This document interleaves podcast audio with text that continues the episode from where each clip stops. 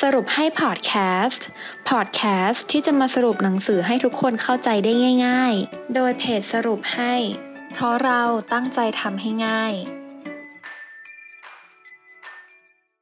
สวัสดีค่ะ ยินดีต้อนรับเข้าสู่สรุปให้พอดแคสต์นะคะสำหรับพอดแคสต์ในตอนนี้มินจะมาสรุปหนังสือที่ชื่อว่า Back to Human How Great Leaders Create Connections in the Age of Isolations ไขความสำเร็จผู้นำสร้างทีม และ Human Touch เมื่อการทำงานในยุคดิจิตอลทำให้เราห่างไกลกันนะคะ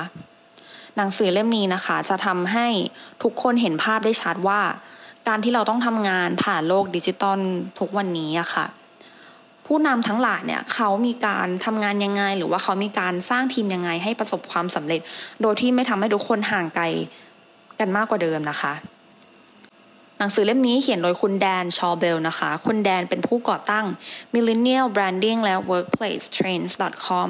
และยังเป็นนักเขียน New York Best Selling และเจ้าของหนังสือ Promote Yourself และมี 2.0 ค่ะโดยภาพรวมของหนังสือเล่มนี้นะคะ จะแบ่งไปตั้งแต่จุดที่เล็กที่สุดก็คือตัวเราเอง แล้วก็ขึ้นไปทีมแล้วก็ขึ้นไปองค์กรค่ะ โดยเราจะต้อง เป็นผู้ชำนาญในการเชื่อมความสัมพันธ์ก่อน แล้วเราถึงจะไปเชื่อมความสัมพันธ์ระดับทีม และเชื่อมความสัมพันธ์ระดับองค์กรได้ค่ะ เขาบอกไว้ว่าพนักงานที่มีการเชื่อมต่อทางสังคมเนี่ยจะมีความอิ่มเอมมีความสุข มีประสิทธิภาพ และสำเร็จมากกว่าพนักงานที่ไม่สามารถเชื่อมต่อตัวเองทางสังคมได้นะคะ จะทำยังไงเดี๋ยวลองไปฟังกันดูนะคะสำหรับการที่คุณจะเป็นผู้ชำนาญในการเชื่อมสัมพันธ์นะคะ สิ่งที่ต้องทำเลยก็คือ ต้องมีการแบ่งปันการเรียนรู้ให้กับทีมคุณนะคะ เช่นร้องขอหรือว่าให้ feedback นะคะ เวลาที่มีโปรเจกต์หรือว่ามีงานอะไรที่คุณต้องการร้องขอขอความช่วยเหลือหรือว่าอยากจะให้ในทีมของคุณเนี่ยค่ะ ให้ feedback อันนี้ก็เป็นการเริ่มต้นที่ดี หรือว่าจะเป็นในการ ยืดหยุ่นในวิธีการแบ่งปันนะคะ การแบ่งปันเนี่ยก็อาจจะหมายถึงได้หลายเรื่องเลย เช่นหมายหมายถึงเรื่องออของกินก็ได้หรือหมายถึงเรื่องความรู้ หรือเรื่องส่วนตัวก็ได้ค่ะ มันจะทำให้เราสามารถ connect หรือว่าเชื่อมกับผู้อื่นได้มากขึ้นนะคะ ถ้าเรามีการแบ่งปันเรื่องราวส่วนตัวของเรามากขึ้น หรืออีกอย่างก็คือ อาจจะเป็นการส่งเสริมความเป็นมืออาชีพให้คนอื่นนะคะ อันนี้ก็เป็นสิ่งที่สำคัญมาก ๆนะคะ คือถ้าเพื่อร่วมทีมเราเนี่ยได้รับคำชมจากเราหรือว่าได้รับการส่งเสริมจากเราเนี่ยเขาก็จะรู้สึกดีกับเราด้วยนะคะ เขาก็อยากจะ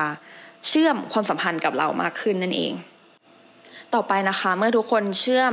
ความสัมพันธ์ระดับตัวเองได้แล้วเนี่ย ต่อไปก็จะไปเชื่อมความสัมพันธ์ความสัมพันธ์ระดับทีมนะคะ ความสัมพันธ์ระดับทีมเนี่ย คือคุณจะต้องทั้งส่งเสริมไอเดียที่มันหลากหลายในทีม แล้วก็สร้างความร่วมมือร่วมมือกับคนในทีมนะคะ ส่งเสริมไอเดียหลากหลายเนี่ยทำได้ยังไงบ้างก็เช่น คุณควรจะเข้าใจความต้องการของแต่ละคนนะคะ หมายถึงทุกคนในทีมเลยอะควรจะต้องเข้าใจความต้องการว่าแต่ละคนเนี่ยต้องการอะไร เพราะว่ามนุษย์ก็ร้อยคนก็ร้อยเรื่องนะคะ ความต้องการก็ไม่เหมือนกัน ฉะนั้นเนี่ยการที่จะเข้าใจความต้องการของแต่ละคนเนี่ยเป็นสิ่งสำคัญมาก ๆ ที่จะทำให้ทุกคนใกล้กันมากขึ้น หรืออีกอย่างก็คือจะเป็นการกระตุ้นให้ทุกคนเนี่ยแบ่งปันความคิดเห็นออกมานะคะ คือการแบ่งปันความคิดเห็นเนี่ยมันจะทำให้เรารู้ว่าแต่ละคนเนี่ยคิดยังไงแต่ละคนต้องการอะไร หรือมีไอเดียอะไรที่อาจจะดีกว่าคนที่พูดหลักๆไหม ส่วนอีกอย่างก็คือเป็นการสร้างความร่วมมือร่วมมือกันในทีมนะคะ อันนี้ก็คือ อาจจะเป็นการแสดงรายการที่ต้องทำให้กับทีมอะคะ่ะว่าเออโปรเจกต์ที่เรากำลังทำเนี้ยเราจะต้องการ to do list อะไรบ้าง ต้องการให้คุณ A ทำอันนี้ คุณ B ทำอันนั้น หรือจะต้องท